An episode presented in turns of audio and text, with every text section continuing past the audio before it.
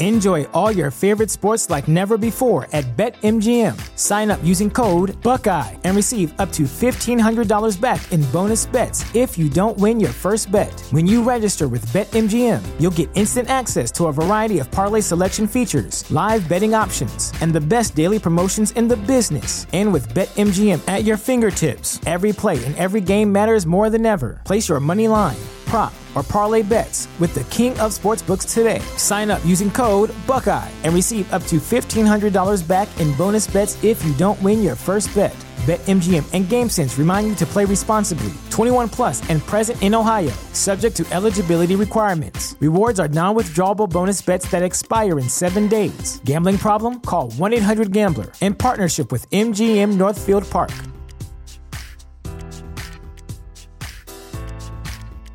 What's the easiest choice you can make? Window instead of middle seat? Picking a vendor who sends a great gift basket? Outsourcing business tasks you hate? What about selling with Shopify? Whether you're selling a little or a lot, Shopify helps you do your thing, however you cha-ching. Shopify is the global commerce platform that helps you sell at every stage of your business. From the launch your online shop stage to the first real-life store stage, all the way to the did we just hit 1 million orders stage? Shopify's there to help you grow. Whether you're selling scented soap or offering outdoor outfits, Shopify helps you sell. Wherever and whatever you're selling, Shopify's got you covered. Sign up for a $1 per month trial period at shopify.com/try. Go to shopify.com/try now to grow your business, no matter what stage you're in. Shopify.com/try.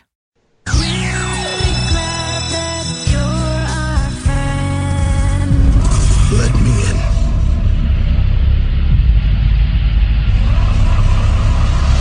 Oh, people at home! Are you ready? It's the drugs from my generation, and it's a sin, the guns, the fake, the fraud, the messing with me. Come on, come on, come on. Welcome to the Uso Penitentiary. Let's get it out.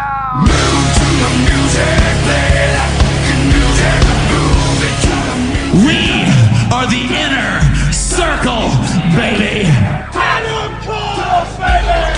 A little bit of the bubbly. The Monday Night Messiah. For the love of God, stay away from the different dots. Move to the music, play like the music. Move it to the music, yeah.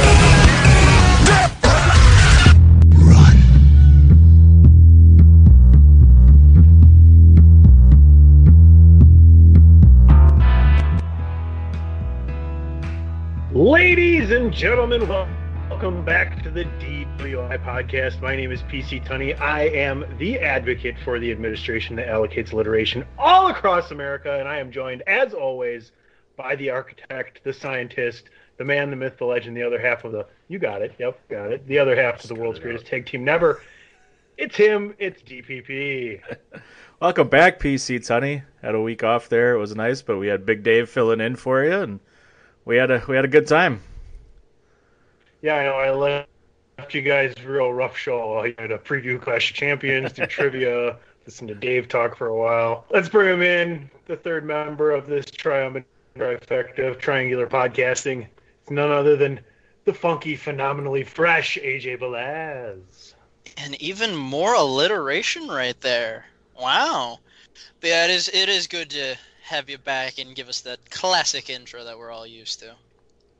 Oh yeah, because mine apparently was the drizzling shits last week. You know. Nah, that's not true. Give yourself the buzzer.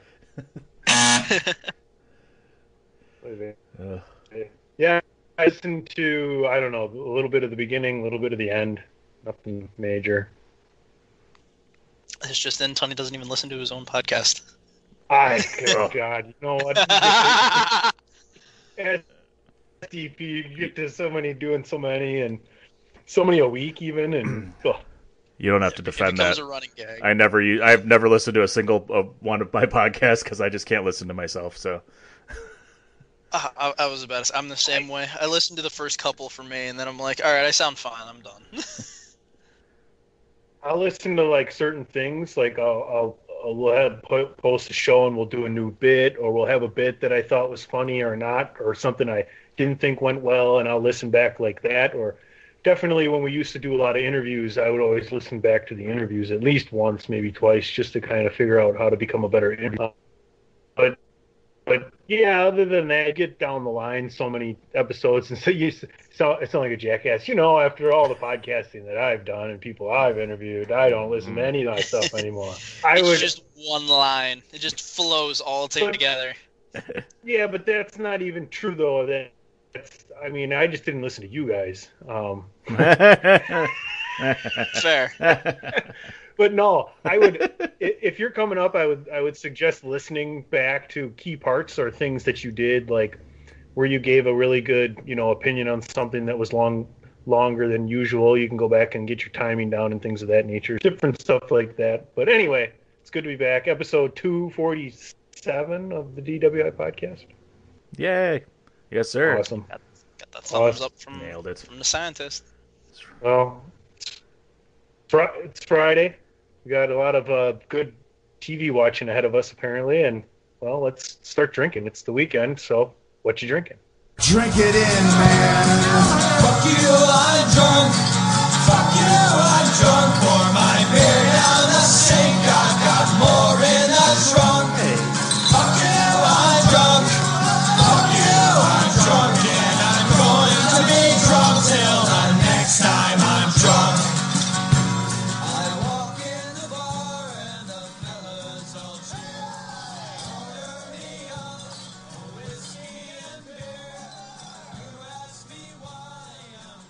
It just sounded loud still, I don't know. No.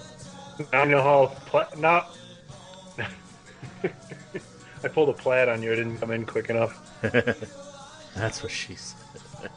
That's what she said! Phrasing! Hey! Phrasing! Horrible. Well, DP, the Brewers are officially out of the playoffs. The season is over. I guess they extended their years of making the playoffs, which is the only good thing. Although they would have got a top 10 pick if they didn't make the playoffs, so I kind of wish they would not have. Right. But anyway, cheers to them. I got a Bell's Too Hearted. I also had Lakefront IPA the other day, the one with the big eye on it. So, DP, what are you or what will you be drinking? What will I be drinking, I guess, because right now I'm just drinking some more of that glass bottle Coke that I picked up a couple weeks ago. But I do have some... Point Drop Dead Blonde sitting in the fridge waiting to have a little bit later, along with some River West Steins. So correct? That is, yeah. That's it's really good. So that's waiting for me here probably in a couple hours, or maybe when trivia starts, we'll see. Trivia usually starts with the trivia. Oh man, we gotta hurry up with these first couple things. Go ahead, AJ. What are you drinking? Well, I know I said it last week that I'd be drinking down the entire Jim Beam, but I still got a little bit left. I have a glass of this, along with, you'll probably see it on Pod is War, the Velanzano wine that Andrew likes drinking. I have a glass of that with me, too. So we're mixing up a little sweet and a little bit of bitter. Fill me up that whiskey and wine. All right, folks. Well, that's what we're drinking this week. Let's let you know what we're talking about this week on the podcast known as DWI. Well, we're waiting. Well, it's the Big Show! And something we know Tony missed last week. Sheet! Wow, let me tell you. Absence did not make the hard growth. Thunder, let me tell you that right now. At least it healed up the ears, maybe. Yeah, great to be back, guys. Great to be back. Okay, this week on the DWI podcast, we're going to give some final thoughts on the Clash of Champions pay-per-view. We're going to look ahead and preview the matches that we're going to have NXT TakeOver 31. We're going to get the trivia. We're going to get back to the trivia. Or do you guys have trivia last week? We did. Of course we did. Dan won the trivia this week. Oh, or last week, sorry. So the guest finally didn't win. He was It was less of a guest, though. He was more of a co-host. Though, he was right? a co-host. It was part of the attitude of aggression, but... And if you listened in, he actually said he wanted to be on that week, so it's a good thing that you said you had softball. Well, he was going to come on either way, but yeah. Anyway, no big deal. We'll get back to DWI, blame it on the alcohol fantasy football, challenge here. And boy, the standings have changed since we've talked 2 weeks ago, folks. Let me tell you, there may be some Barry Horowitz in my future. And a last call, it's going to cover some AEW and some NWA. DVP, don't shake your head. Just ring the bell. I've seen that. Dude, I won't. They can't Horowitz. See you, but I can see you.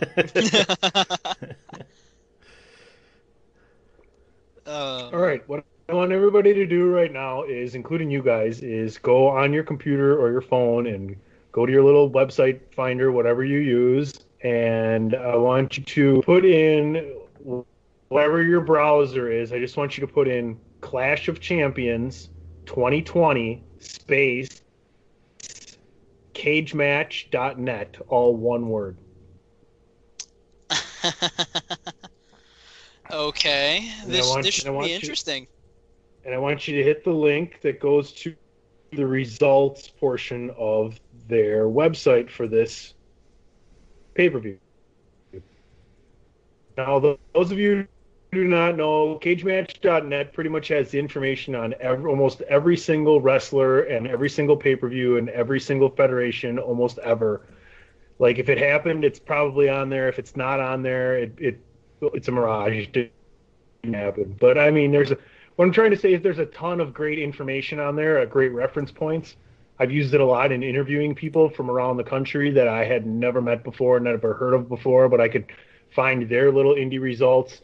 You know, not that their stuff is little, but you know what I'm saying, the smaller scope of wrestling to find different information. But I also like to use it today as a tool on showing people what wrestling fans think of matches, another way to look at stuff, because people will actually go on here. I think you can go on here and vote or something like that, and you can see their ratings and the pay-per-views, and you can go back and see how their pay-per-views are rated. So let's run this down. This pay-per-view got a 6.0, which is actually pretty good. If you go back and look at the history of all the pay-per-views, you get up into like the 7.5, 8s. That's when you're getting to your really good WrestleManias and your King of the Ring 2001s and things of that nature. Okay, 6.7 is pretty good. That's like a B plus almost here on the curve. And it's mainly because it has really good matches. So right away, the card opens up with the match we're all looking forward to, right? Jeff, AJ Styles, and Sami Zayn. I know you guys both watched the pay-per-view. What did you guys think of that match? Did that match meet expectations? Would you give that match an 8.63 that it got based on the 163 votes that it says right there?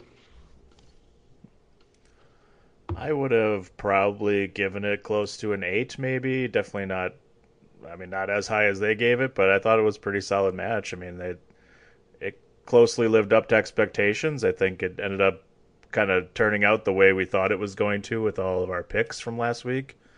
With Sami Zayn coming up with some shenanigans to win, I thought they did a really good job with how we kind of, usually when they bring out the handcuffs, it's always really like, oh boy, here we go, but they got a little creative with it, which was kind of cool, and I thought they did a really good job with this match.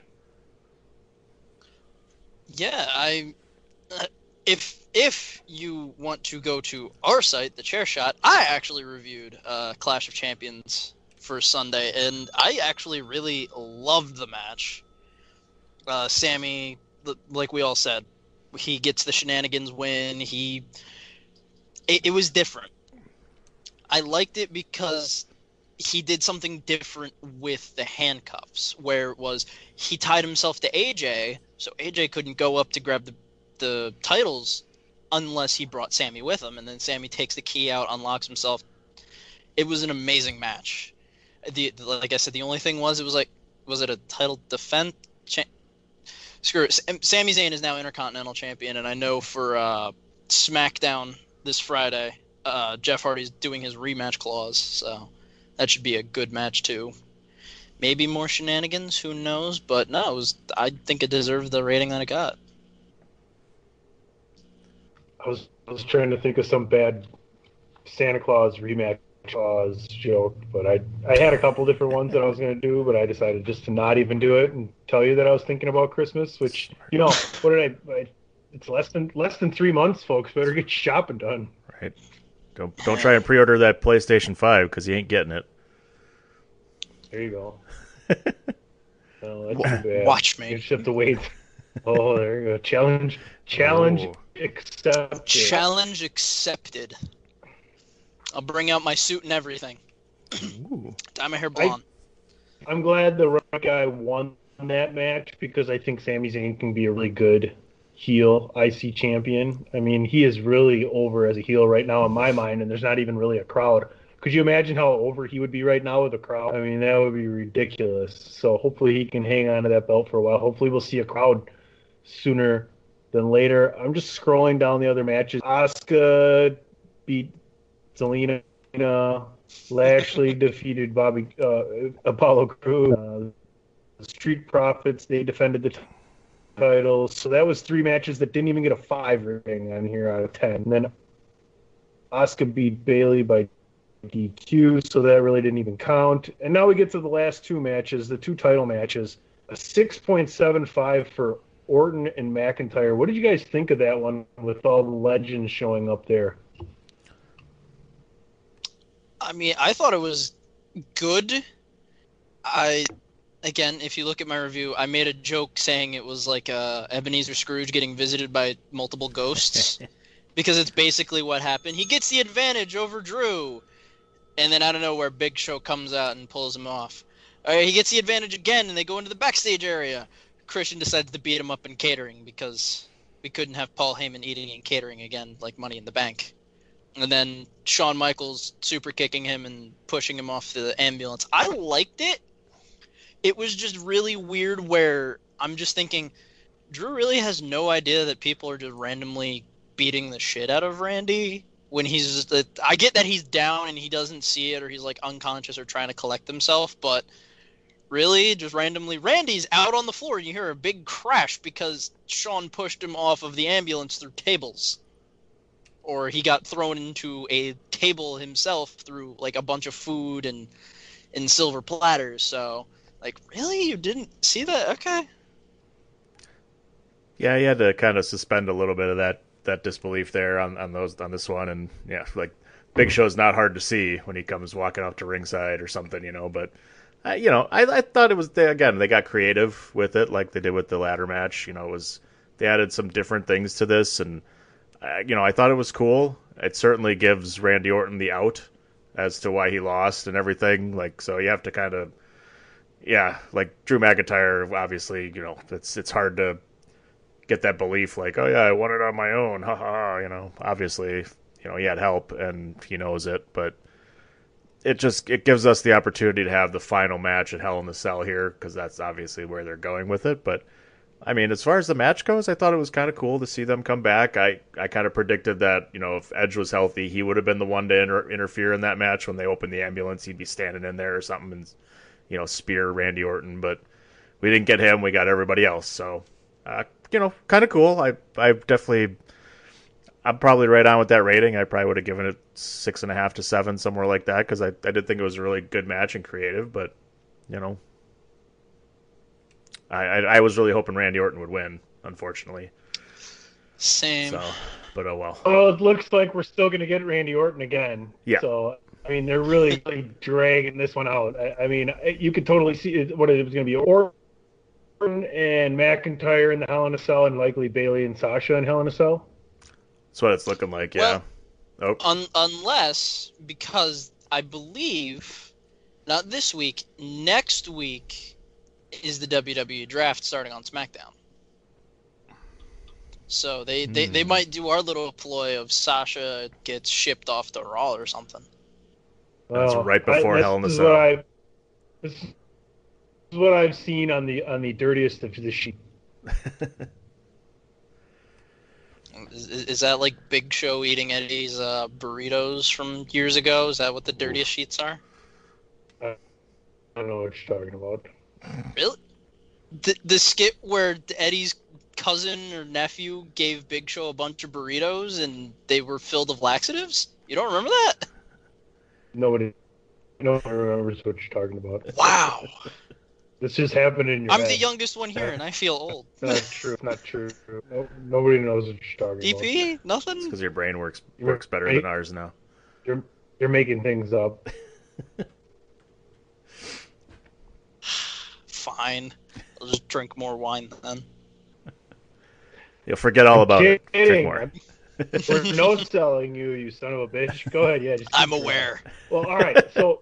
We're gonna have more time. We're gonna have more episodes to talk about Randy Orton and Drew McIntyre. It seems to be. Did you just think the Roman Reigns Jey Uso match was better? Would you have rated that higher or the triple threat IC match? Just to start the conversation on this championship match. I probably would have rated the triple threat match. I would have stayed the ladder match. Yeah, I did as well. And that's kind of what happened here. I'm guessing what happened on your ratings at the Chair Shot. And if you're looking for a review and ratings and a better idea of what happened during these matches, definitely go to thechairshot.com. I just brought up cagematch.net if you're looking for some old results and things of that nature and just a different way to look at stuff, which has always been a favorite site of mine to go back and find those obscure kind of things, but always head on over to thechairshot.com. Check out the results and ratings over there as well. How do you like the storyline, the way they told this story during this match, DP? Roman Reigns, Jey Uso, blood, cousins. I mean, his brother comes out, throws in the towel. I definitely like the way they ended that. When we talked about the match, I was on board if that would end up being like a squash match, kind of like Lesnar. But I like what they did here. They gave Uso made it look like he had a chance. He had a lot of fight in him and everything, which was awesome. And Roman Reigns just kind of ultimately just overpowered him. Showing off the whole I was always the best one and in the family and everything, and I'm the head of the table and all that. So they did a really good job with that. And finally, him taking out Uso and then his brother coming down and doing that whole bit and getting involved, obviously his lead, leads it to more things into this battle that obviously is not over. I still do hope that they end up joining forces at some point, as he's the head of the table and they do it. But boy, it sure didn't seem like it after this one, because he just beat the ever living crap out of Jey Uso at the end. So I don't know if that's going to actually happen. I know we heard rumors of new entrance music and new ring gear. It looks like he just took off the vest and kept the same music. So we'll see if that continues to change, which I think would still be pretty cool if they did a little more to him. I definitely like the look a little better. He doesn't need that stupid freaking vest on anymore. I think he looks better this way as far as his character goes. So I thought it was actually really good. I definitely probably would have rated it somewhere near the 8 range, probably. But I really like what they're doing with the storyline. I think it's really, really cool. I love seeing where this thing is going. Yeah, I absolutely love the storytelling because, we knew that there would be like a 0.1 millionth% chance that the Uso was going to win. I'm pretty sure it was Jey because They on commentary had said Jimmy like 5 different times from Corey, so I'm just like, I don't even remember which Uso it was, and I apologize for that, but Jey Uso. All right. But, again, like, I love the storytelling where it was just Roman was beating him down, saying, tell me I'm the tribal chief, I'm the head of the table, and all that. Just do this, and it's all done. Everything's gonna be all right if you just admit I'm better. And the thing that really got me, that really got a pop out of me, was Charles Robinson trying to check on Jey, and it was just like, what are you doing? This is family business. Get out of here before I make you get fired.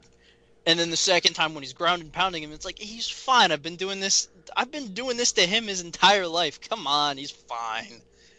So that definitely got a rise out of me. That was funny as hell, but the storytelling was great. Hopefully the Usos will see, like, all right, he is the head of the table, he is the tribal chief, we're going to follow him. And then, you know, we get the Samoan SWAT badass family team, whatever we want to call it. But nah, that was done beautifully, and I loved it so much. So I would imagine that you guys would agree with me when I would say that Roman Reigns is likely staying on Fox, on SmackDown, and Drew McIntyre is likely staying on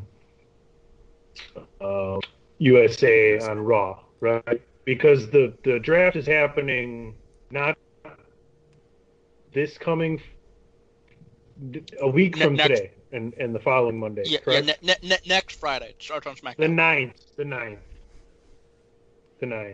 Okay, so who do you guys want to see come over and be a new challenger to Roman Reigns to have a little bit of a storyline? Because there's going to be one storyline, and then there's going to be the WrestleMania storyline, whatever that's going to be, depending on whether or not they can get The Rock. So what do you want to see happen now? Because, you know, he doesn't necessarily even have an opponent for Hell in a Cell. I could see a handicap match, both of them against him, and he beats them. But then someone's got to come over. I don't see who else. What are they going to do again? They're going to do Roman and Fiend again. They're going to do Roman and Braun again. Who else is on SmackDown that they could bring? You know, my thing is, I think Keith Lee comes over to SmackDown. You could see Roman and Keith Lee. That would be kind of interesting. What are you guys' thoughts? Yeah. Keith Lee, I think, was the first one that came to mind, you know, when they did the whole NXT versus Raw versus SmackDown Survivor Series. It was Roman Reigns and Keith Lee standing in the ring together at the end.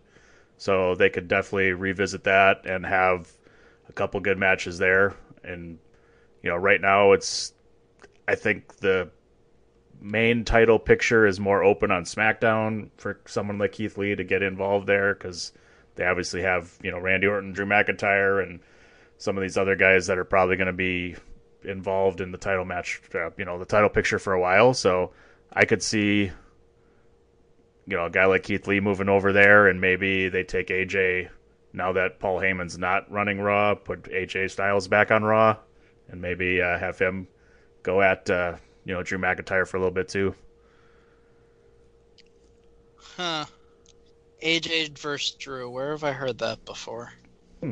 Anyway, that's not a bad idea. I would like to see that, and also maybe Keith Lee going over to SmackDown to face Roman. I'm still on board with the whole Bayley dodges a bullet off of Sasha by Sasha going to Raw, and we I know we keep hammering it in. It's like she wins at the Royal Rumble and challenges Bayley, but That's actually really good storytelling that we really haven't seen from WWE in a while. So I would love to see that. I'm not disappointed in the women's division in WWE, because, frankly, it's one of the best. It's probably the best women's division in the world, easily.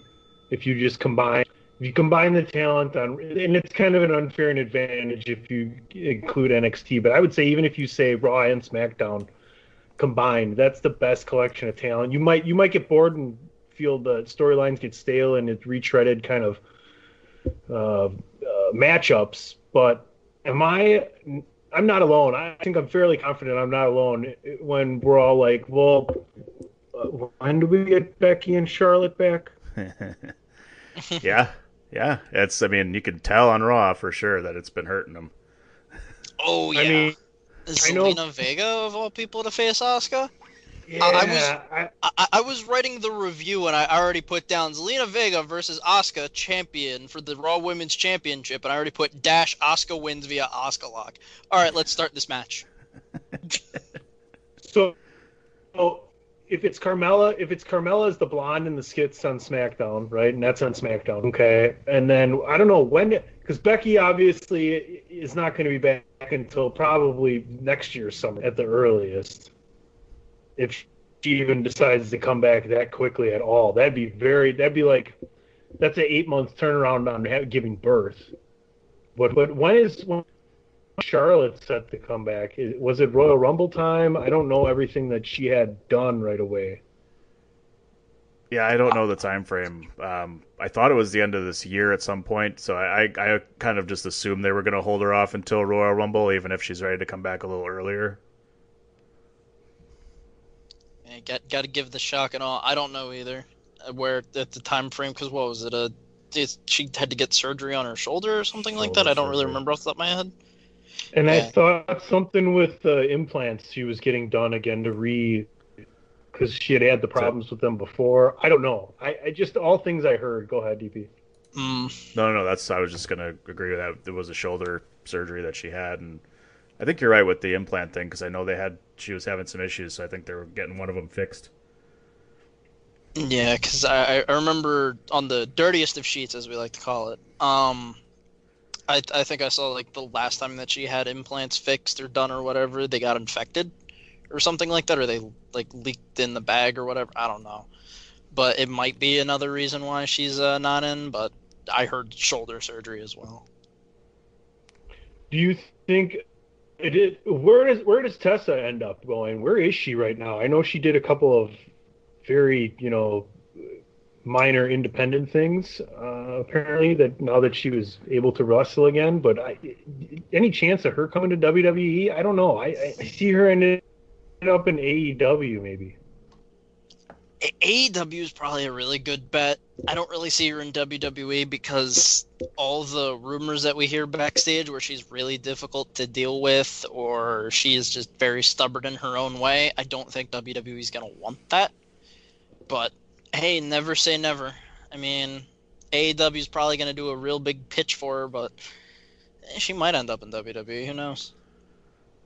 It seems like for the most part, as far as the women go, I guess I would, they're a lot more, go through the NXT, build them up kind of thing, as opposed to picking up, already kind of set stars in other places. At least to me, it seems like they do that a lot for the women, at least for the women's division. So I obviously wouldn't be surprised to see her on WWE, but I like AEW for her for sure, just because I really want AEW's women's division to start to take off, and it's been pretty lackluster. So, speaking of NXT to WWE and things of that nature, it looks like Tegan Knox again with the knee injury once again. Yeah, ACL. Third ACL tear. Oh, poor woman. Oh my God. No bueno.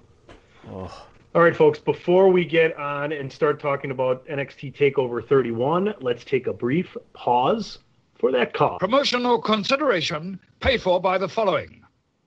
Why should you visit thechairshot.com? Thechairshot.com is your home for hard-hitting reviews, news, opinion, and analysis with attitude. Why?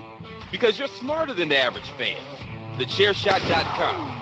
Always use your... And while you're closing that link to cagematch.net and switching over to thechairshot.com, open up another window and head on over to prowrestlingtees.com/thechairshot. What are you guys laughing at?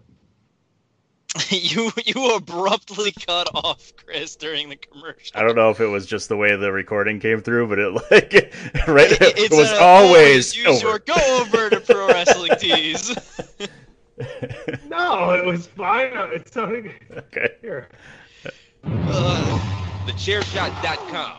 Always use your... Go over to ProWrestlingTees.com. That time I did it on purpose. I knew it. Go over to ProWrestlingTees.com / the chair shot. Pick up your very own chair shot t-shirt. There's one for everybody, one for anyone. You're going to put stuffing in their stocker. Nicely, look, you guys got me fucking up. Stuffing their stocking. Stuff your own stockings. Oh, man. Thechairshot.com. Thechairshot.com. Always use your head. All right, ladies and gentlemen. NXT TakeOver, number 31 this week. And let's start right here. Kushida, Velveteen Dream. I'm looking forward to this match. I think this match is going to be really good. I'm interested to see if the winner of this match is going to be a contender for the North American title or maybe even for the world title in NXT. Yeah. I don't know. It's just weird because I do like...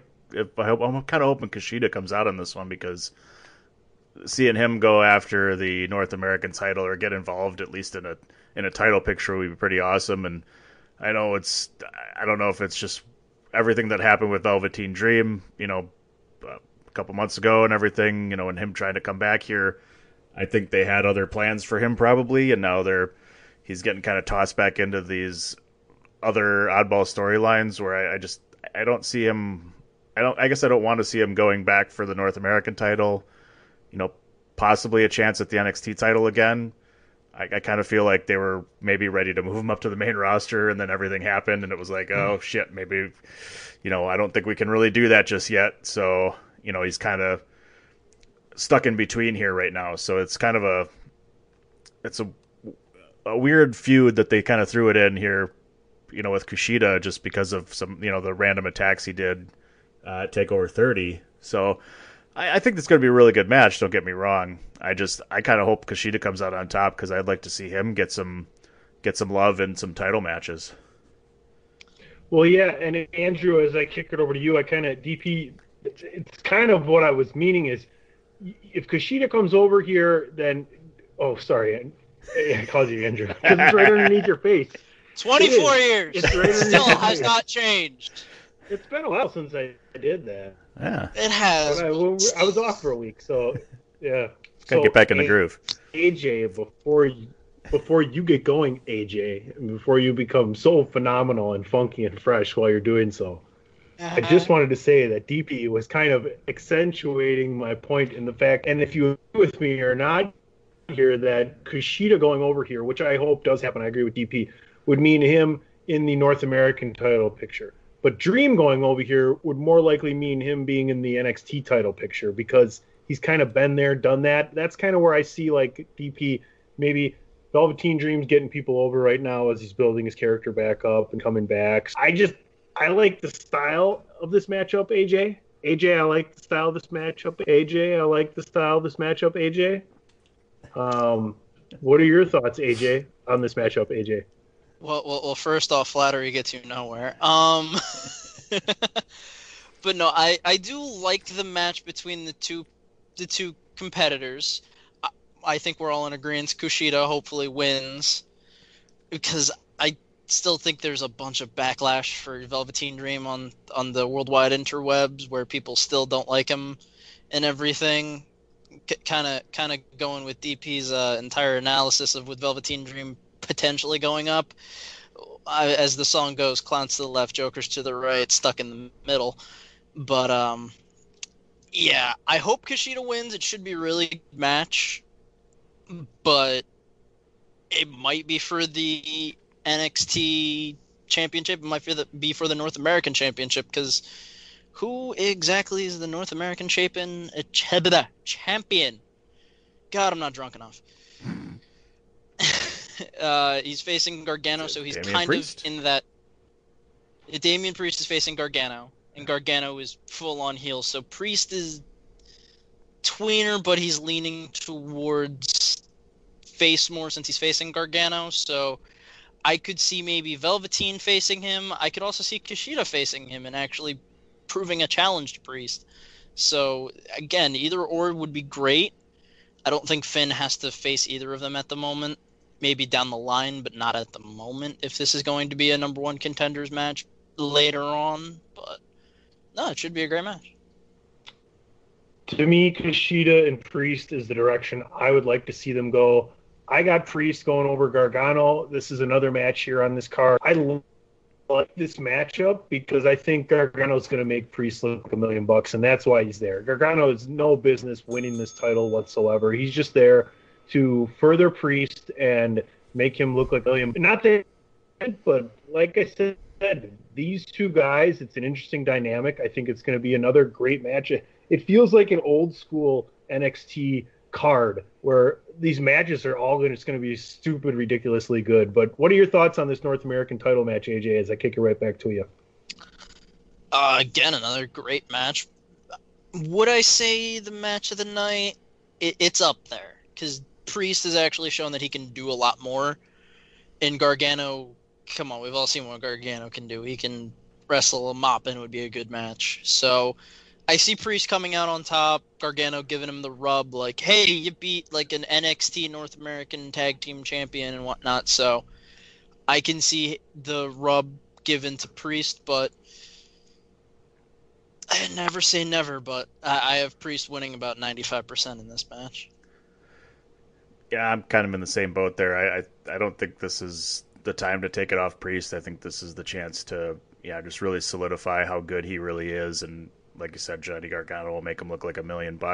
I do like the idea of Gargano and Candice LeRae both coming out with titles and, you know, just running NXT and being all like, we're the fucking best, you know, couple team that, you know, ever was in NXT. You know, they could really run with that thing and be even more over his heels, but I just don't. Boy, I think it's a minimal chance that happens, because if one of them wins it, they both have to win. And I just don't see Candice LeRae coming out with it. So, I'm on board with Damian Priest. I really like this. And, you know, like you said, PC, the whole card looks like it's old school TakeOver where every match could outshine the next. So I'm really looking forward to this one. Before we get to Candice, go ahead. I was going to say, but hey, if Candice and Johnny come out on top and they say they're the best wrestling couple, you could either hear the Miz's theme, or maybe even King of Kings coming out.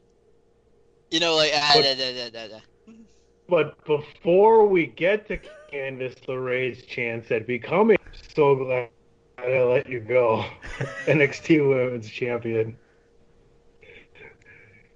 let's talk about Santos Escobar defending that Cruiserweight title against Isaiah Swerve Scott. Is this the time we change this belt over, or do we see a different challenger on the forefront for Escobar? Because I don't see this matchup going any further than the match this weekend.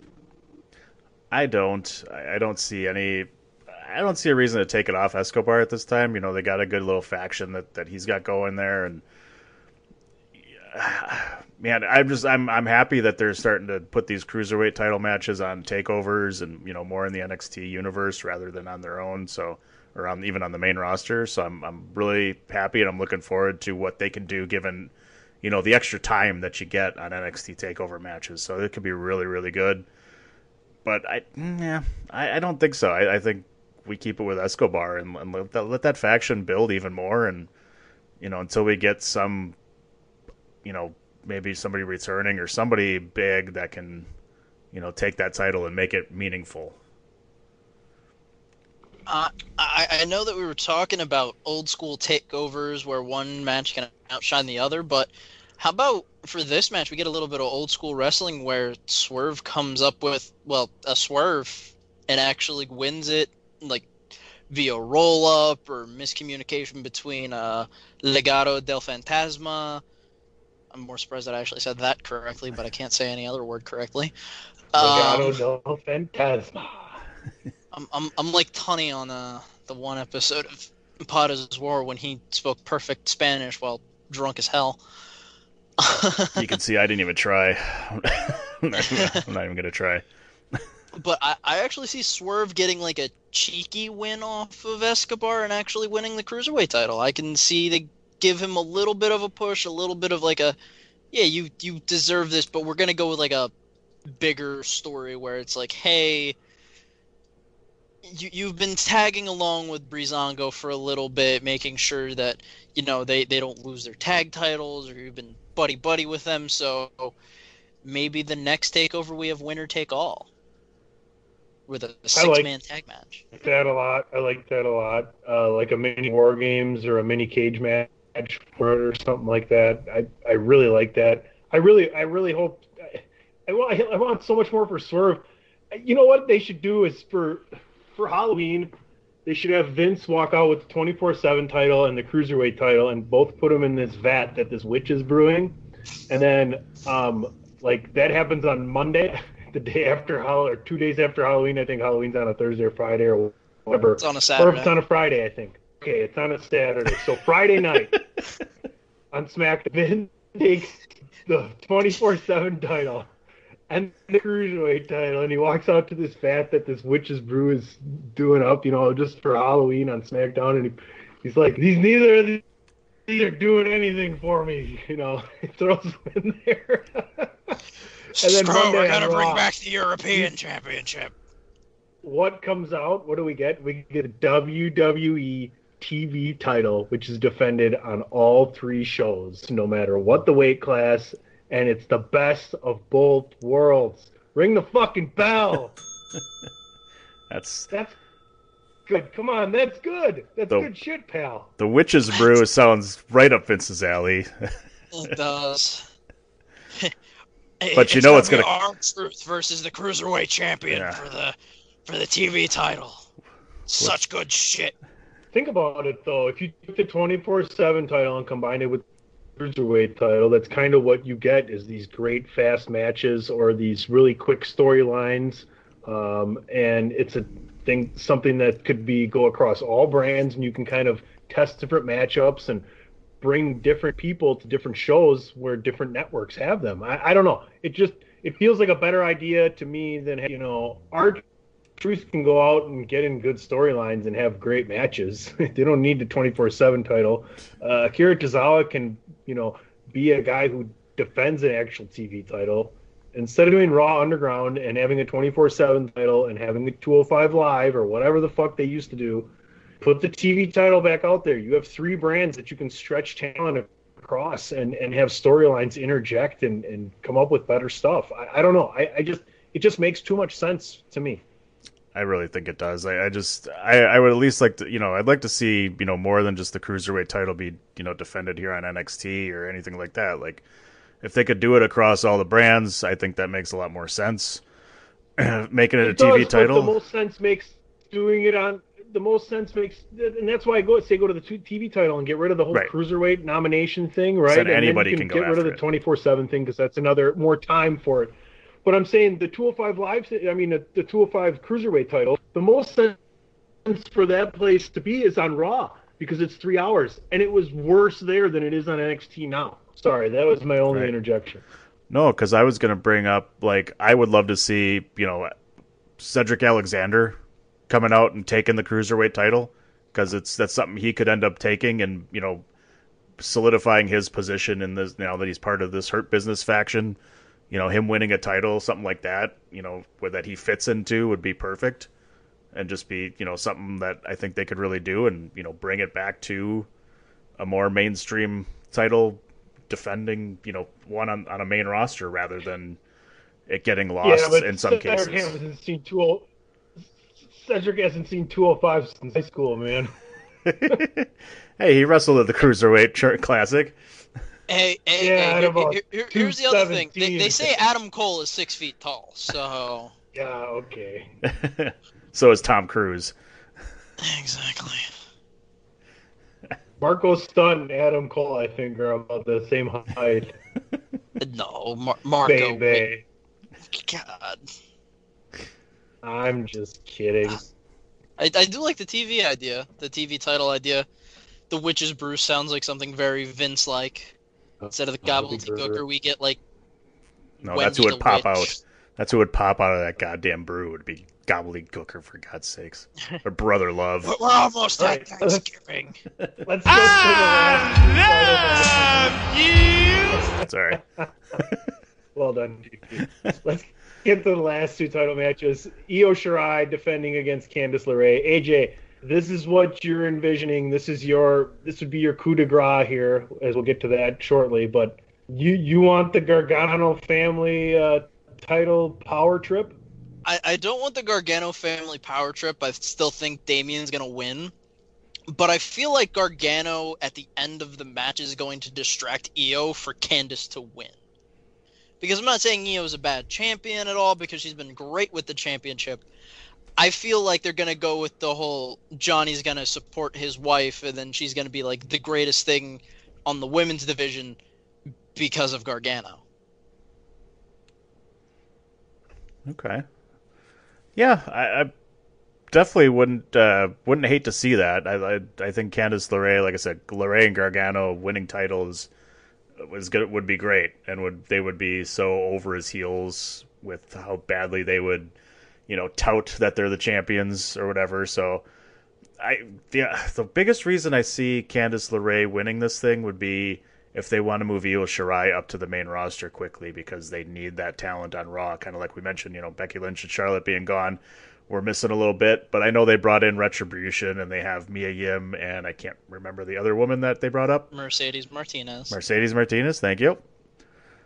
You know, to maybe start getting in the women's division and wrestling, you know, a little more, and that might help a bit. But, you know, they may be looking at, you know, what else can we do in this meantime? Because they got a little bit of, you know, they got time that they need to fill here. So I could see them bringing someone like Io Shirai up if they wanted to help fill that void, because she is damn good, and would be her versus Asuka or anything would be pretty awesome to watch. So could see it happening. But how about doing the... How about the flip side happening and Io Shirai retains because they're going to bring up Gargano and Candice LeRae? Also, pretty plausible reasoning right there. They could do that too, and that's, again, I mean, a good power couple. You get two great talents moving up right away then. If you think about the draft being on the heels of this, basically less than a week from it starts, less than a week from when this is going to happen, this show is... Parts of this show, some of these matches are direct. The results are directly because of what they're planning on doing at the draft. Somebody on this pay-per-view tonight fighting for a title or having a match could be coming up and drafted and no longer be on NXT anymore. Like, could we finally see Velveteen Dream get some new scenery, right, and come up to the main roster? That could be something. Does Swerve finally come up? Does Santos lose and Del Fantasma come up to the main roster? Could we see that happening? Them join Lucha House Party and they become the LWO. What if that happens? Ring the fucking bell there. No, you don't like it. AJ? I was about to say, no, I'm more proud of the WCW reference. Well, I mean, well. But I have a question for you guys then. What if someone gets drafted to NXT from Raw or SmackDown? Who would you see being a possibility of that? So I like that question, and I'll answer your question, but at the same time, is that even possible? Because I think the draft picks are only for Raw and SmackDown. I don't think NXT has draft picks. You never know how they're going to do it, because remember the original draft when John Dean Ambrose Moxley was the WWE champion when they originally did it 4 years ago. Johnny Dean's breakfast sausage. But they got a lot of moxie. But remember, Raw picked Finn as like the 5th overall draft pick when he was still in NXT. Right, because NXT is a developmental system for the main roster, which is Raw and SmackDown. And if the draft continues as it has as such, Raw and SmackDown draft from each other's roster and NXT, because NXT is a developmental feeding territory into the WWE main roster. That is still the kayfabe way of looking at the structure in WWE. If you ask, I don't know. Do you guys agree or disagree with that? No, it's fair, but I like the little wrench where it's like maybe NXT has like one or two draft picks, where they're like, yeah, we want to bring AJ Styles down to NXT. I'm just throwing a hypothetical. I'm not saying that's going to happen. How about instead, I would make it a little bit, I'd go down a different path. So Friday, October 9th, is it starts, right? And SmackDown happens, and then Raw happens, and the draft is over. Well, then that following Wednesday, compensatory picks, depending on how many people got drafted from each side, and they go, okay, well, you get, you know, half the amount or something like that, or, you know, this many was this way, so you get to pick one from SmackDown and two from Raw to come down to NXT, like as compensatory picks post-draft. I can see that happening. I see that as a possibility, because I don't see NXT getting any picks necessarily, but I like the idea of, okay, after the draft's over, these are all the people that got drafted. Then the rest are basically free agents, and NXT can go out and say, okay, I want to draft them. I'm going to take you and you and you. You're coming down to NXT or whatever, and then the rest, you know. And in that pool, you know, there's free agents can go, you know, SmackDown, Raw, or NXT. I like it. Just a hypothetical. Gentlemen, any chance Kyle O'Reilly comes away the new NXT champion over Finn Balor here? I would say slim to none, and Slim just left town. And I enjoy the work of one Kyle O'Reilly. Because there's no chance in hell. My answer is going to be another question. Did the Jets win yesterday? Oh, play that again, DP. Because there's no chance in hell. No! No! No! I think the more important question is that the Jets just played on Thursday night, and they don't play again until a week from Sunday. Why don't they get rid of Adam Gase now? They have extra time this week. It doesn't make sense why he's their football coach or anyone's football coach at the moment. They had 11 penalties for 118 yards. They're 0-4. They lost to the Broncos, who were on their fourth-string quarterback, who threw 3 interceptions last year.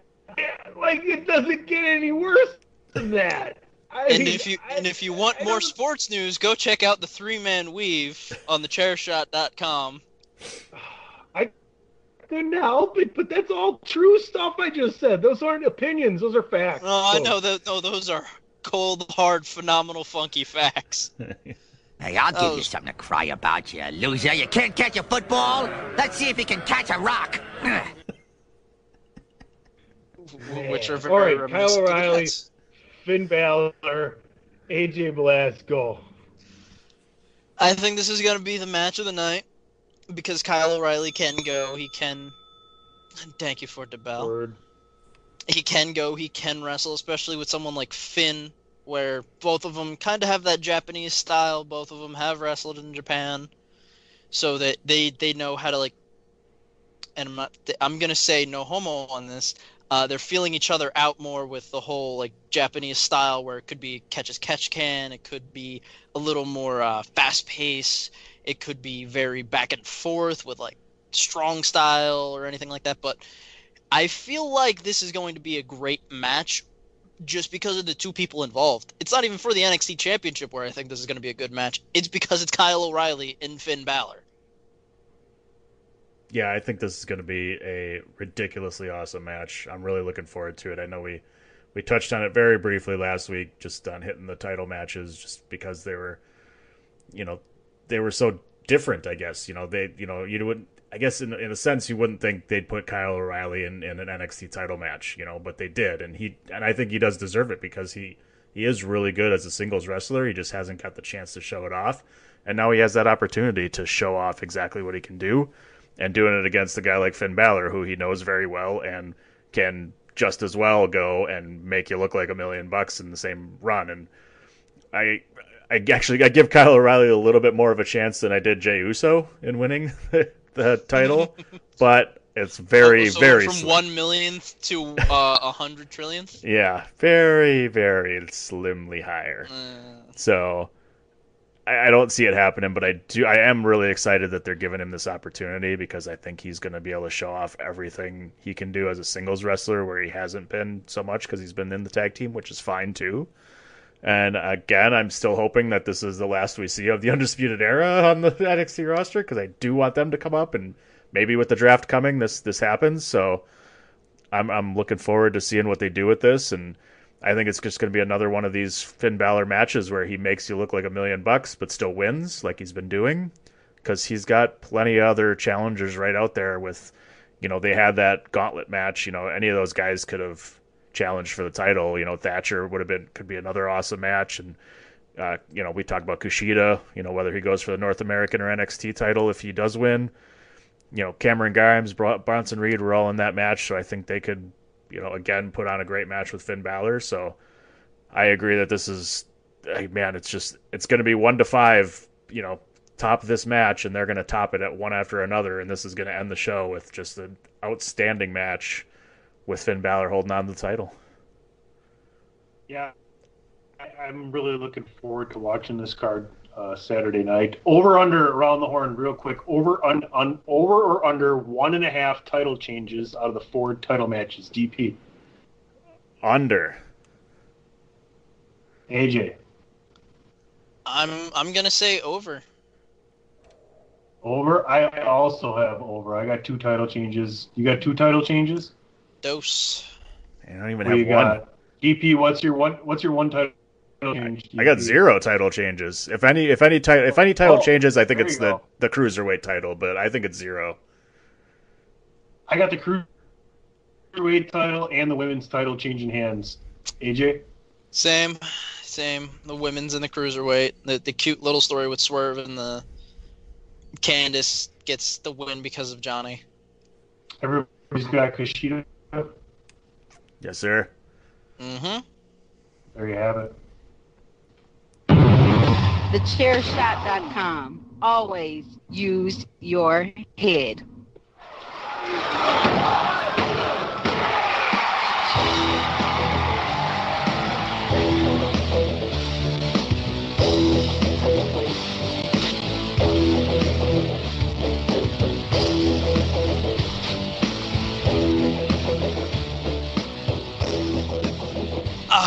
As I relax in my gaming reclining chair, and I assume that it's trivia time due to the fact that Tony needed a refill, it's Phenomenal Funky Facts. That's total BS. And it be like I said, I could hear you the way from New Jersey from last week. You weren't even here, and I heard you all the way from here. We're So, DP, you won. Tony, you weren't even here. And I'll be nice, and I'll give you the first pick. Oh, yeah. I like that. I appreciate that. Alex, what is door number 2? Door number dos. Those all sorts of wrong. All of them together. Yeah, no, not at all. No whammy. Stop. Well, it's the opinion question. And it's a football question because I know for a fact we're going to be doing our blame it on the alcohol draft picks later, but... Touchdown. What is a touchdown? I don't know. Ask the Falcons. Butt fumble. What is a butt fumble? No. This one's going to be a little... this one's going to be Price is Right rules. No. Let's see if you guys can get it. What NFL team has the worst win-loss percentage? The bonus is going to be the Price is Right rules, where I'll ask, what's the percentage? Wait, what do you mean? I don't know. Who has the worst win-loss percentage in their entire franchise? Oh, okay. And then the second point is going to be, what's the percentage? Whoa, baby. All right. The percentage, okay. Oh, man. That's a tough one. They're under 500. Franchise history. Yeah. I will say this. No, as like a franchise in whole, I will say this as a hint. Right now, they're not under 500 right now. But overall, yeah, their percentages, the drizzling sheets. Oh man. I shot in the dark. I don't even know who's over 500 right now. Let me fix this letter. We got the shot in the dark from DP. We got Tunny finishing up. What is that, the Browns? 0.39, Cardinals, 13%. So, Tunny gets a point on the percentage because he was close, even though he went over. He was close. He was off by... That's not Price is Right rules. Oh, quiet you. That's why I went low. God damn it. he was off by 0.3%. Wow. And well done, guys. PC. The worst start to an NFL? Oh, damn it. 0-26, my Tampa Bay Buccaneers? That was a giveaway. And I'm disappointed in both of you. I'll take the point. Damn it. You'll take the percentage point. All right. And so, DP... Door number 1 or door number 3? Ugh, take door number 1. Ooh, another Price is Right rules. Ugh. And since we're going to be talking about the NWA later, granted it's going to be the national championship, this question's going to involve the world's championship. So as we all know, Nick Aldis has held the NWA championship during this recording for 710 days. He's not even close to Luthez's record reign in days. What is it? Oh, boy. Not even close. And for those of you that's listening, like good old Greg DeMarco. I'm going by the days recognized rules, not the days that they have accumulated rules, because they have both on week.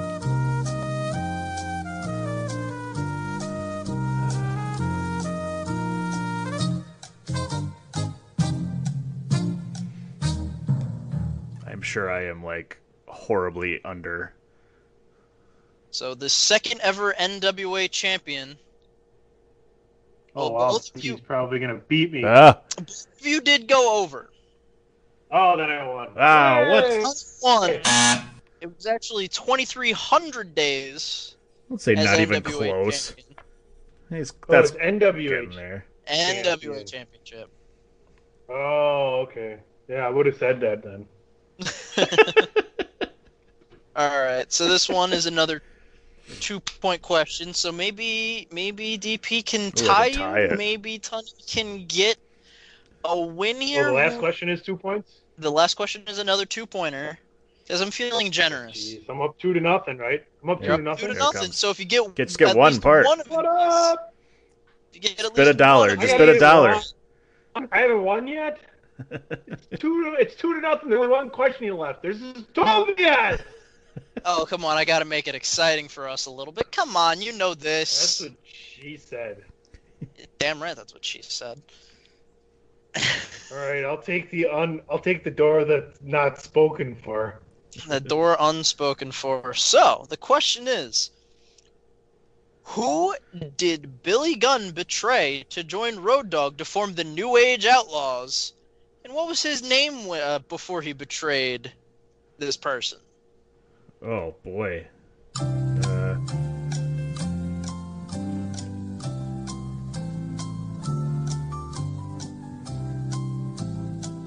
was his name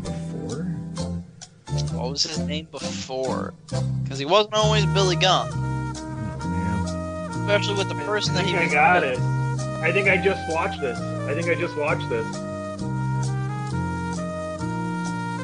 Oh, I don't know then, because I thought it was. I'm wrong. I don't got it. I definitely don't have it. A legendary person that took Billy Gunn under his wing. Yeah. I have nothing, because I was gonna put Bart Gunn, but that's not right. So. I was after. Neither of you got it. What? To join the New Age Outlaws. Wasn't Billy Gunn. Wasn't this a thing, though? I don't know. Barry Windham? I don't know. I don't think so. Not to form the New Age Outlaws. Blackjack. Who were the new Blackjacks? I mean, wasn't that JBL? Wasn't that JBL? That was Bradshaw. My bad. Yeah. I fucked it up. Wasn't to form the New Age Outlaws. I didn't get it. I won. Go ahead. I'm happy. I didn't get it. PC Tony won, but what happened was... It wasn't Bart Gunn. No, because that's what I thought it was, but then you said it was a different name, and I'm like, oh, shit, that's not Bart Gunn then. Road Doggy told good old... Double J? Close. Because he did hit him with the El Cabong. It was the Honky Tonk Man that he betrayed. Good old Rockabilly to form the New Age Outlaws, Road Dogg, Jesse James, and the badass Billy Gunn. And if that doesn't answer your question, then I don't know what will. If you don't like that. And if you're not down with that, we got 2 words for ya! Sonny wins! Yeah.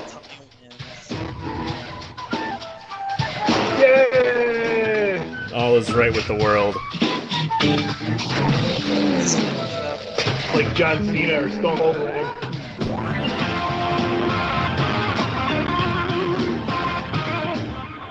That's what your brother always used to say when we'd watch all those pay-per-views all the time. Anytime Stone Cold would finally win the belt back, he would be like, and all is right with the world again. I can see it. Blame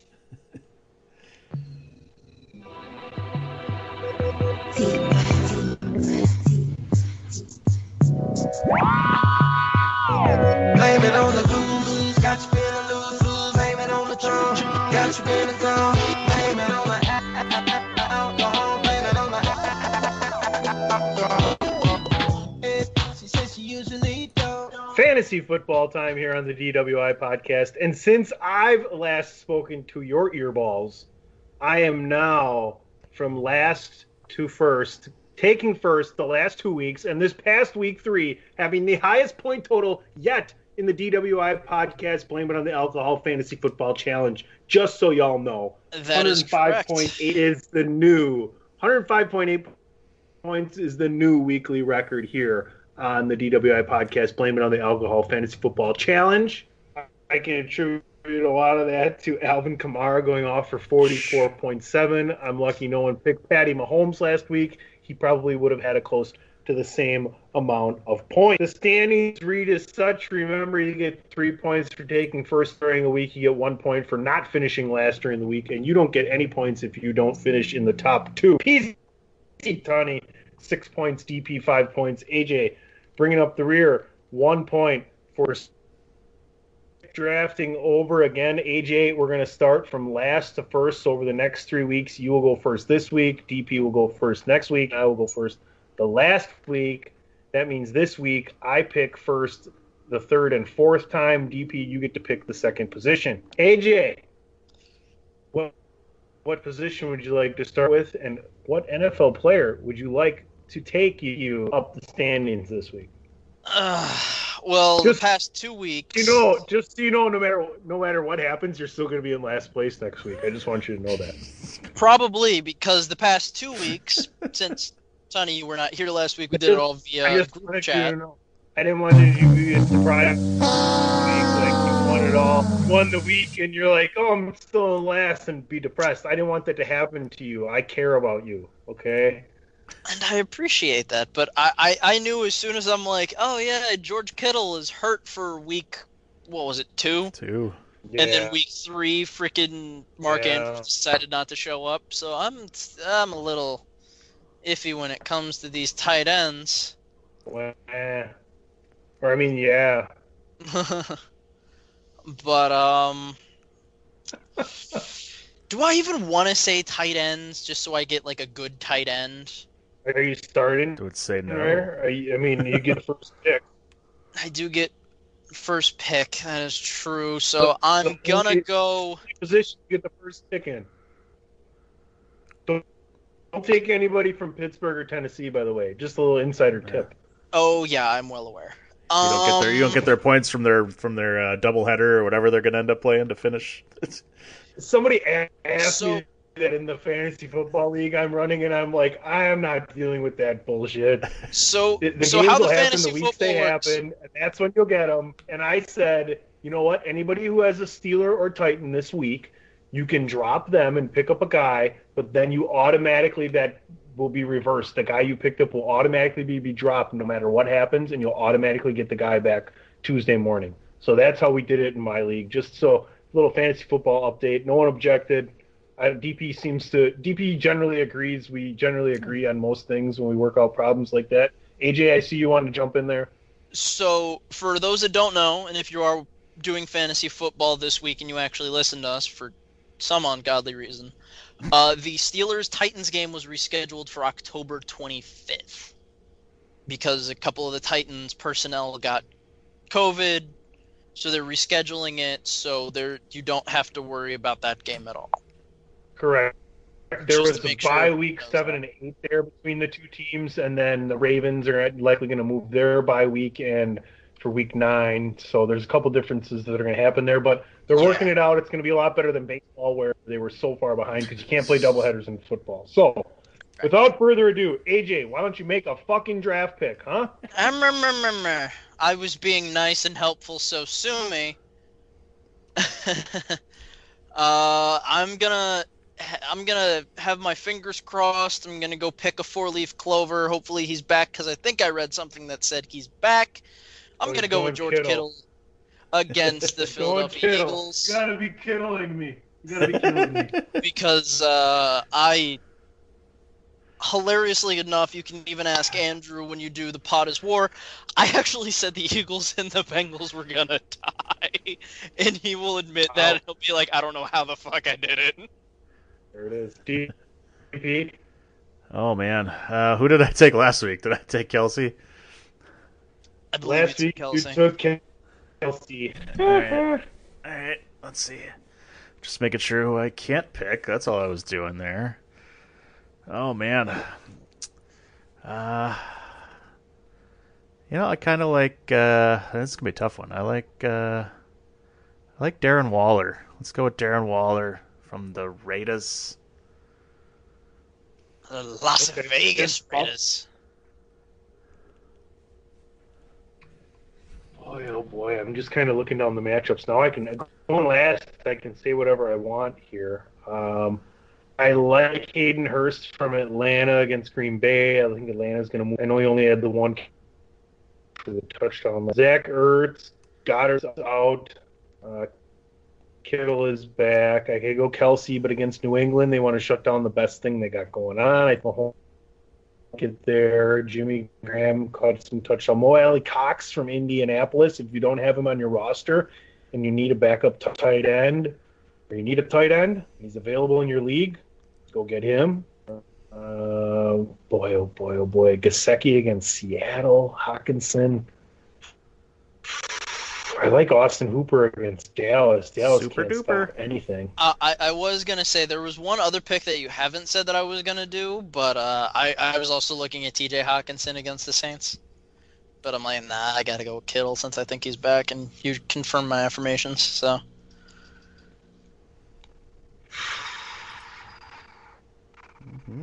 wow. I'm going to go Zach Ertz. Wow. I'm a little more surprised that another tight end wasn't picked, especially against the team that they're facing. Maybe against the Giants? No, I was going to say Greg Olsen against the Dolphins. Ooh. Yeah, Greg Olsen doesn't really get that many. I mean, if you look at – jeez, let's look at his even – you want to get in depth on something here. I'll get in depth on you. Let's look at his targets and things of that nature. Oh boy. Greg Olsen, I mean, over 3 games, he had 9 catches on 11 targets for 85 yards. That's not much going on there. Fair. I mean, that's Tyler Lockett, DK Metcalf show over there. All right, DP, your position of choice is next. Besides tight end, you go. Oh, sweet. Well, I am going to hope he continues this ridiculous start to the season of points, and I'll take Alvin Kamara as my running back. Nothing wrong with that. I definitely benefited from that last week. AJ, running back is the position at hand. Running back is the position at hand. I'll take Lamar Jackson. No, I'm kidding. Take Sam Darnold. He ran more for the Jets than anybody. Yeah, I know. Holy shit! Can I pick it, Sam Darnold? No, I'm kidding. Running back, eh? Well, I'm gonna pick off of my team. However, it's not going to be Ronald Jones. It's actually going to be Leonard Fournette. I think he's gonna bounce around and make that line of the Chargers look like a fool. I'm just debating between the two best workhorses that are out there right now, and it's going to be either Cook or Zeke, and I like Zeke at home against Cleveland, Dallas, ball control victory over the Browns. I'll take Elliott. All right. Nice. All right. I get first pick on both the last picks this week, so why don't we start? Boy, oh boy, oh boy, oh boy, oh boy, oh boy. Kicker? Why don't we start with the wide?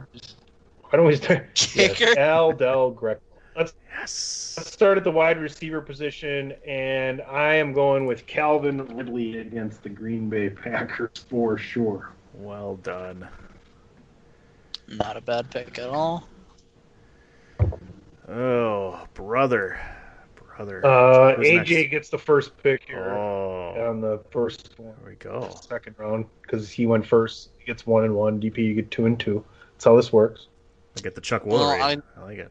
I know that I said I wanted to pick Greg Olsen, and I'm not gonna because we already did tight end. So let me dip into the Seahawks pool here and go with DJ Metcalf.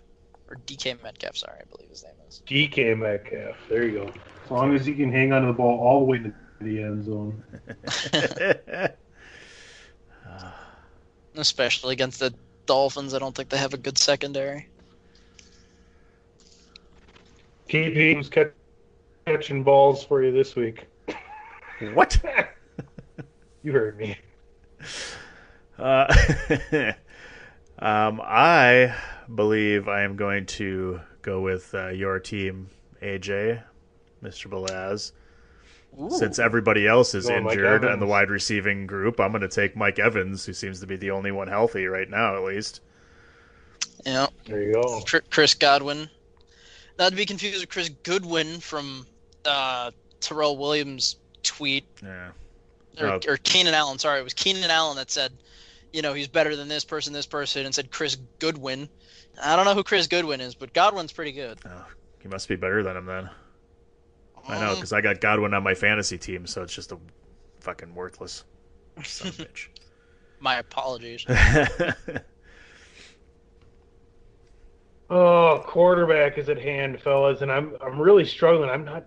You know what? I'm gonna Lamar Jackson rebound. Yeah, that's probably the safe bet, especially against the Washington team redacted. DP. Ooh, I got the deuce. It's my turn. You first crack at QB. Well, Russell Wilson did pretty well for me last week.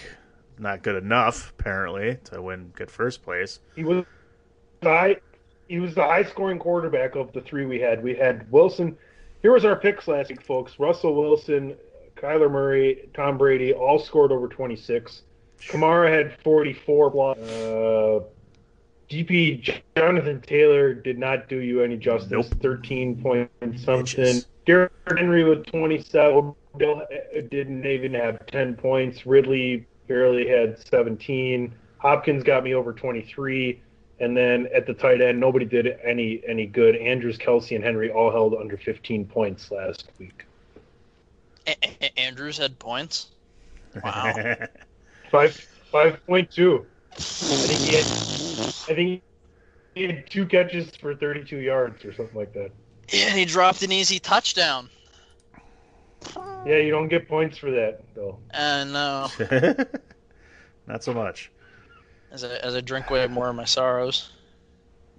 So, man, I really wanted to go with Aaron this week, but with all the injuries at wide receiver that I don't even know who's playing for him, I think I'm going to go with Mr. Mahomes this week against New England. Against New England.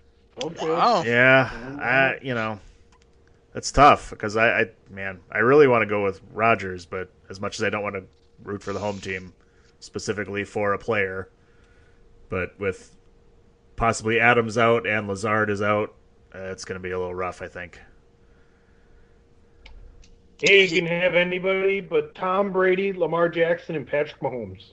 Part of me almost wants to say Aaron Rodgers, but... You know he's going to have like 80 points this week, too, because I fucking didn't pick him. But looking at who everyone's playing, looking at everything that's going on... It's going Dak. It's going Russell. You're going Dak, aren't you? It's going Russell. I'm actually not going Dak or Russell. Oh, wow. I'm going to go with another, hopefully... Kyler Murray. No, I'm going to go with Jared Goff against the New York Giants. Because the Giants, apparently, unless you're the Bills, I can't even say if you're the Bills. If you're a team in New Jersey, you are not showing up to your games at all. Speaking of Rams, though, if you picked up Darrell Henderson in your fantasy football league, you know that this kid is going to be good, and look for that dude to have a ton of points against the Giants after they go up big this week. So, oh, yeah. AJ, Jared Goff, Leonard Fournette, DK Metcalf, George Kittle, DP, Patrick Mahomes, Alvin Kamara, Mike Evans, Darren Waller, PC, Lamar Jackson, Zeke Elliott, Calvin Ridley, and Zach My Balls, Zach Ertz. Assuming Wentz can remember how to play football.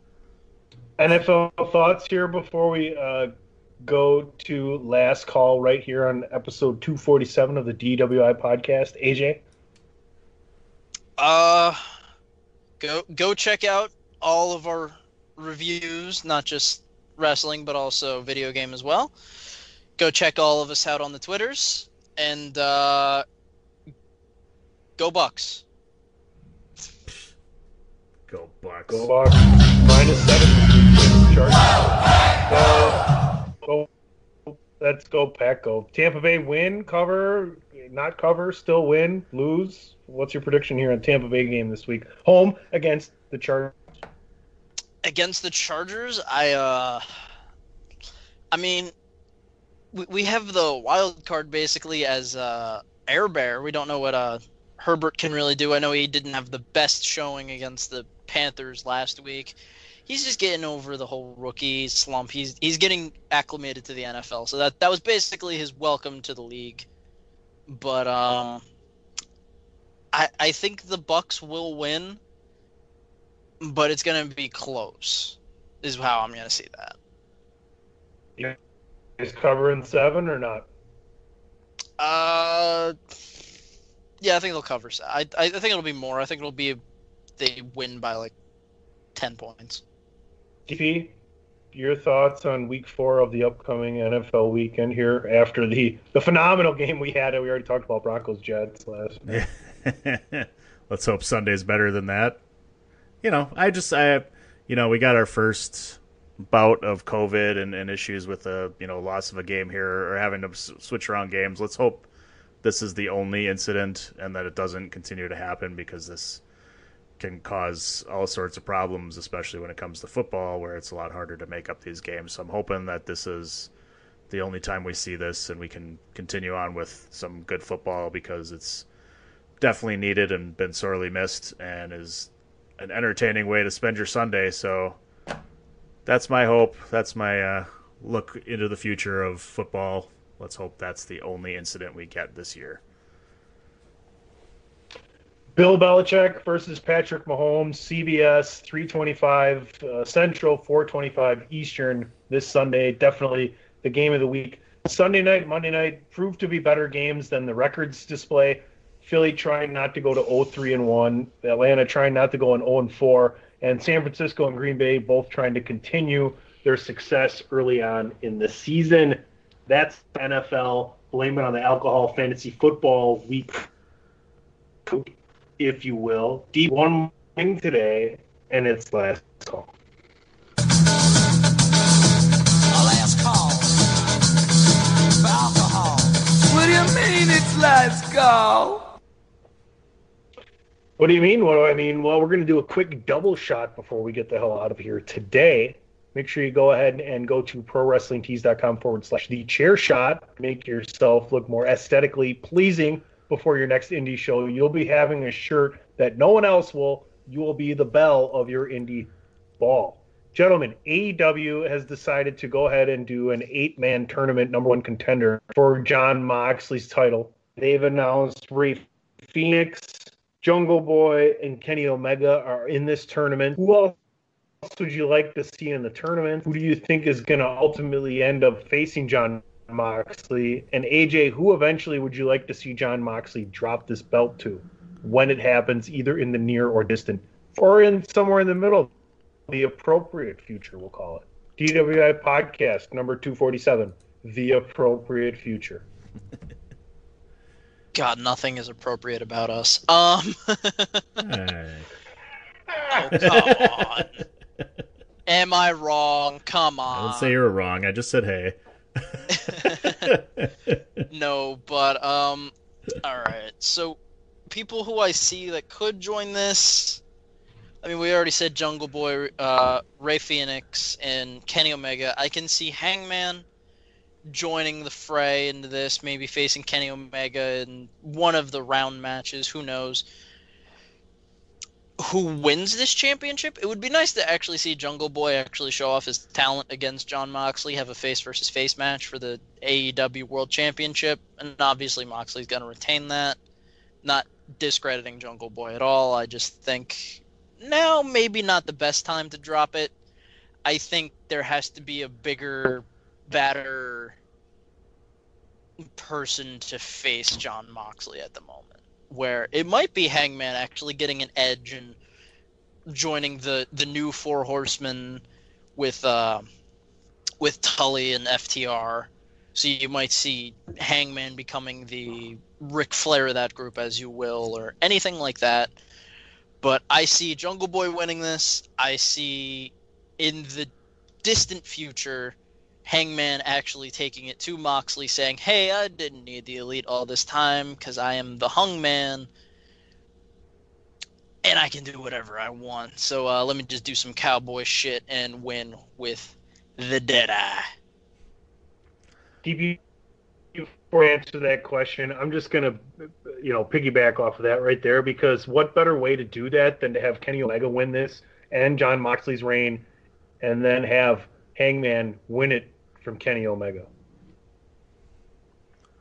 It's not a bad way to go.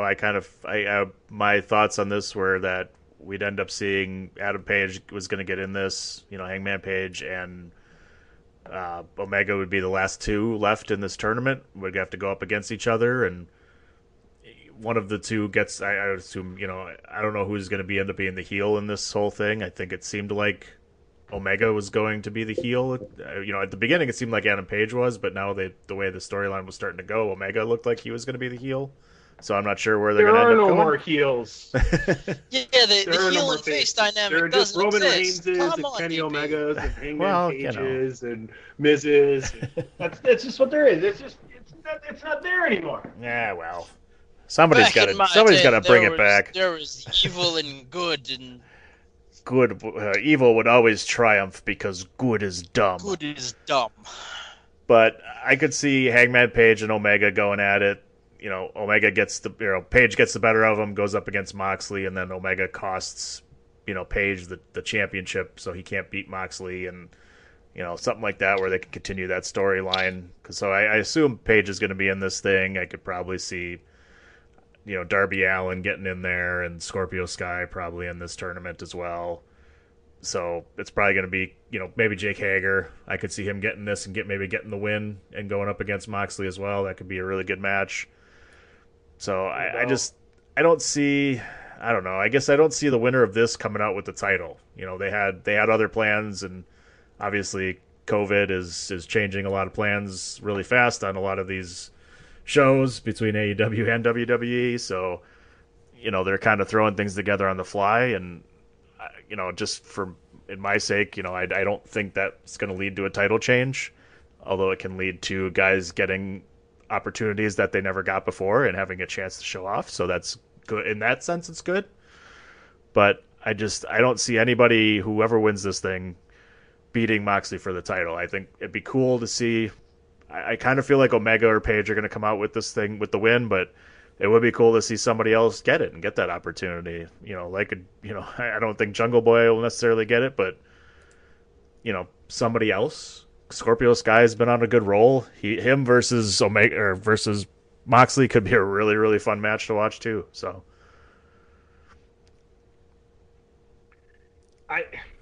it's interesting to me because what would you guys think if Chris Jericho was the next person to take that off of Moxley, and they just wanted to solidify that title heritage where it was Jericho, Moxley, Jericho. Jericho's first two-time champ, has a big, long reign again because Cody's not coming back for it, And you said we don't necessarily see Moxley losing it here because of this. You also have to think that Lance Archer's short-term, this is a way just to get momentum back for him to go back into having that title shot. Any thoughts on that?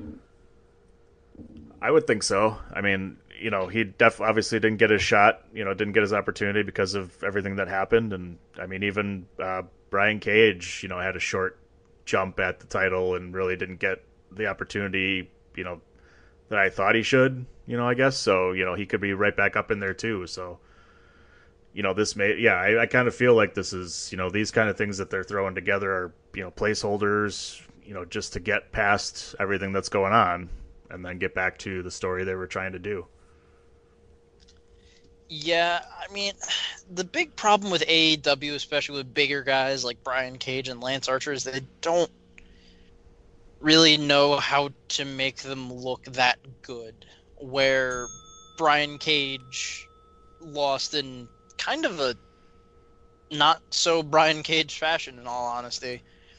And then Lance Archer, I mean, granted, yeah, he got sick and everything, so they were making sure that it's like, hey, stay away. But I would like to see Archer get it, especially with the tutelage of Jake Roberts by his side. But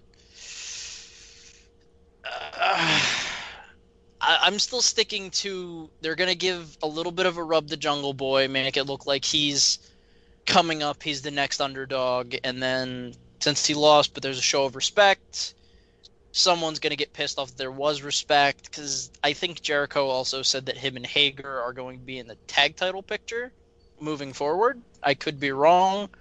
Not the most keen eye when it comes to Dynamite, so I could be wrong on that. But I think Jericho and Hager are going for the tag titles after this, so who knows how this is going to play out.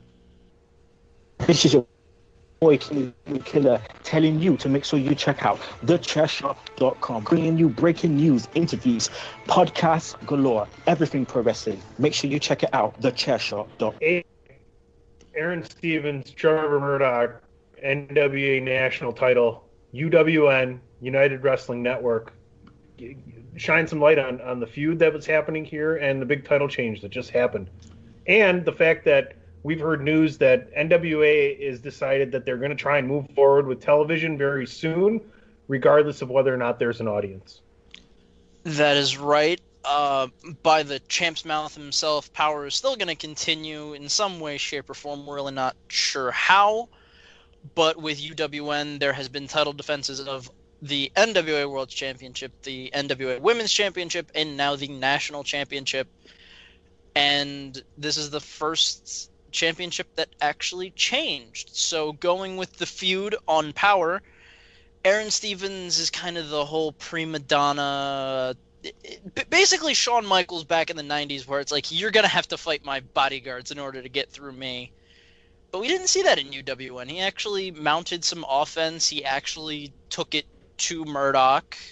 You see a little cheekiness where it was like he blinded him by spotlights and whatnot, but Murdoch comes in clutch, gets the win, and he's now the new NWA national champion, which, I mean, I'm happy that Murdoch actually got this win. I thought he deserved it a while ago, and now with the pandemic and all that happening, he finally gets it. It just took, 6 months for him to actually get that championship opportunity? But no, I'm actually really proud. There's not really much else to say. They didn't do anything special with the win. It wasn't like a finishing move that did it. It was Aaron Stevens was trying to target the leg of Murdoch over and over, since Murdoch's finisher is a diving bulldog from the top rope. And Stevens tried to go for a sunset flip, and he was just like, yeah, no, my leg's going to give out. I'm going to sit on you instead. 1, 2, 3, new champion. So it was really good. If you want to catch UWN, it's on the Fight Network at 9 p.m. Eastern. I know usually you'll see my reviews on Wednesday because Fight and my computer get along about as well as oil and water. So it's a fight. It is a fight. But, yeah, so I've been covering all of that. You can see that on the Chair Shot as well. But, yeah, it's really nice to see a new champion come out on top. Happy to see Trevor Murdoch actually get a little bit of praise, because we've all seen him as the redneck that helps out Lance Cade and WWE. And for those that actually pay attention to TNA, I know I missed giving Tony a heart attack from saying that. With Jethro Murdoch was his name. Wrong arm, Tony. You held your right arm, not your left. There you go. Oh my God, are you all right? It's an advanced heart attack. But, yeah, no, it was actually really nice. I'm just doing the Macarena. But, no, it was actually good to see Murdoch actually get a little bit of praise of stuff that he can do, because right now he's basically like the modern-day Harley Race or Dusty Rhodes, where, yeah, he's not the typical body that you see for the World Championship or the Mid-Card Championship, where everyone has a six-pack and can do like 5 handsprings and a super kick and whatnot. Nah, he's rough and tough, and he's gonna mess you up, and that's all what NWA is all about. Do you have any NWA questions for AJ or thoughts on that coming back at all? No, I mean, I'm looking forward to the video game that's coming out for NWA. That's about it. Does that count? Can you mention some of the people that are on there? I actually seen that. Can you mention a couple of characters? I know Aldis and some other people of that nature. Yeah, let me bring it up here. I got, actually, Hawk and Animal are making a return to that one because it's Retromania Wrestling. It's a technically a sequel to WrestleFest, but Tommy Dreamer's on there, Nick Aldis, Colt Cabana, Johnny Retro, Matt Cardona. Which, if people want to know who Johnny Retro is, it's Mundo, Johnny Hennigan, Nitro, whatever you want to call him. Johnny Nitro, I would say, is his most known name. Yeah. Matt Cardona would be Zack Ryder, Big Stevie Cool, Steven Richards, Nikita Koloff, Zack Sabre Jr., Warhorse, Austin Idol, Chris Bay, just to name a few. Chris Bay. So. All of the Blue World Order, actually. Right, Hollywood Nova and the Blue Mania as well. Blue Mania's on there, too, yep. Yeah. So... All right, gentlemen, let's go around the horn. We'll start with DP. He's already talking about the video games right there. Let everybody know what's going on with you all over thechairshot.com. Well, we got talking video games on A Winner Is You. We skipped this week. There wasn't really much to talk about after all the big PS5 and Xbox news the week before. It was kind of a down week, so we decided to take a week off. But you can catch all of that on Twitter and Facebook at A Winner Is You, the letter U, A Winner Is You. And, the aforementioned Pro Wrestling Tees, go on there and get yourself a Winner Is You t-shirt. We got 2 different styles out there. Spend a few extra bucks and get the premium soft. I recommend that one over the regular, even, it's very comfortable. And, it's a nice shirt, especially to wear. You could spend $5. Sorry. You could spend $5 more. Exactly what you're going for, too. You're taking too long. You spend $5 more and get the premium soft. That's what we was talking about right there. Green strong style. Green soft style. DP, the king of soft style with his shirts. That's right. AJ, where can they find you? What do you got going on? You can find me on the Twitters at PhenomenalAJB. You can also catch some of my articles on thechairshot.com. Like I said before, I did the Clash of Champions review along with United Wrestling Network, UWN. They're going to have another show on Tuesday, so you can catch my article Wednesdays, 4 p.m. Eastern. And I'm going to be nice because I'm the loving brother I am. Along with the Pro Wrestling T-shirts, there's another shirt out there for my older brother and Chris Platt on Pod is War, the Platt Blast 2020, because, we've all seen the presidential debate this week. It was kind of one party looked dumb the other, and vice versa. So why not go with people that actually admit they're dumb with Chris Platt, Andrew Belaz, go support PlattBlaz 2020 on thechairshot.com / thechairshot. ProWrestlingTees.com / chairshot. I know, that one fucks me up every time. Even I did a solo shot a couple weeks ago and fucked that up a couple times. My name is PC Tunney. You can follow me at PC Tunney. I love to give my NFL picks every week. We're above 500. I don't know if we'd be making money with juice. The locks had a beating last week, but it's early, so check out at PC Tunney for my picks this weekend. Had the winner, the Broncos, last night. Food, loving me some food, loving what's going on. The chef show with DP. Who's the guy? Why are names eluding me? Roy Choi and Swingers. John Favreau. Favreau and Roy Choi. New episodes of the Chef Show are out. Things are eluding me. And if you're a hunter, DWI 247 botching names left and right. Yeah, we're a cooking show. That's right. There you go. We're a cooking show. Always a cooking show. And also Netflix Meat Eater. If you're a hunter, watch it. If you're not a hunter, don't watch it. But Steven Rinaldo, Meat Eater, a lot of good recipes, a lot of good hunts on there to check out. I know I'll be watching the boys after this. Gentlemen, we did it again. Last thoughts around the horn? Have fun cooking. Have fun cooking and go enjoy The Boys Season 2 on Amazon Prime. Trust me, right. You're not going to regret it. Let's wrap this up because I got the newest episode to watch. And you've been listening to another edition of the podcast known as DWI.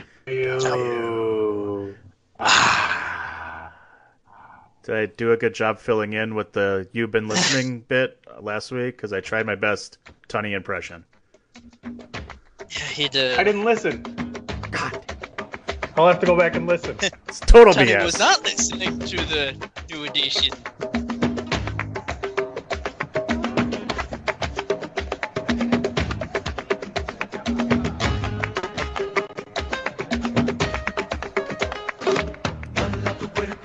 Macarena, que tu cuerpo es para dar la alegría y cosa buena. Dale tu cuerpo alegría, Macarena, Macarena. Ay, dale tu cuerpo alegría, Macarena, que tu cuerpo es para dar la alegría y cosa buena.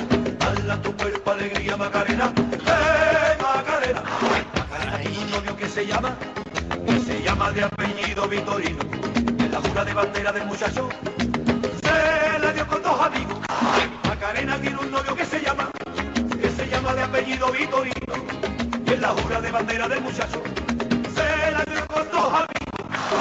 Dale tu cuerpo alegría, Macarena, que tu cuerpo es para dar la alegría y cosas buenas.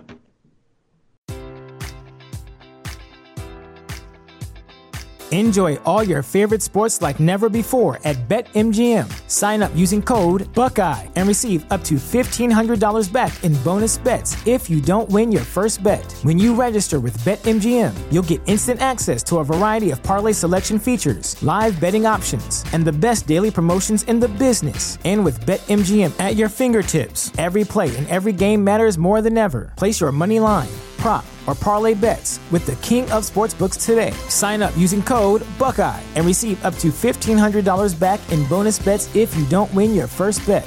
BetMGM and GameSense remind you to play responsibly, 21 plus and present in Ohio, subject to eligibility requirements. Rewards are non-withdrawable bonus bets that expire in 7 days. Gambling problem? Call 1-800-GAMBLER in partnership with MGM Northfield Park.